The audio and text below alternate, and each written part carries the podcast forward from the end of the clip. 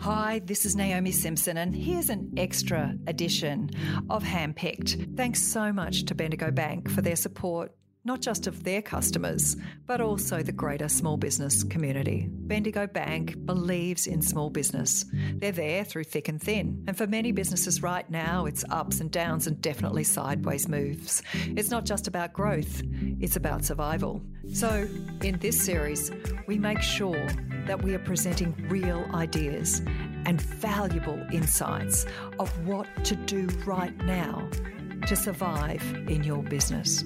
So let's take a look at a few things that you can do. In times of massive change, it's hard to plan.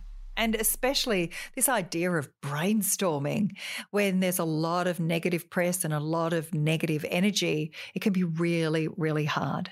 Now is the time for change and innovation. It might not feel like it, but it is the time for opportunity. As business owners, it is important to keep generating ideas. But sometimes the best ideas come from outside our realm, not inside. We don't have to come up with every single idea. There's also different ways of generating ideas. In fact, there is that light bulb moment. Let's call that the Picasso moment. He was able to produce brilliance at a very young age and quickly and effectively versus the laboured and ideation and evolution of an idea, which might be a Chagall, who never ever thought he finished his paintings, which is why he wouldn't sign them, because he always thought there was one more thing that he could do to improve them. So there's different sorts of ideas, and people create and generate ideas in different ways. So our way as the business owner is not the only way.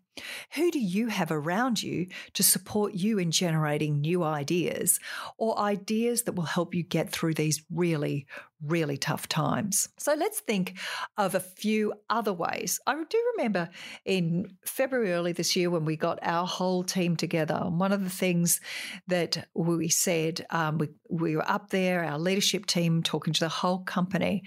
And because we've been in business for 20 years, people new to a business were coming in and just going, oh, well, this is the way we do things. And we as a leadership team, and I specifically said, there is nothing sacred. And all of a sudden, it generated these incredible ideas because back in the day, we did things a certain way because that was what we could afford, or that was what we thought was a good idea at the time, or that was all the technology available. There's so much technology available, especially in the fintech space, that now you can completely flip and have a different view. You want young, fresh ideas coming into your business, and they may well come from your team members.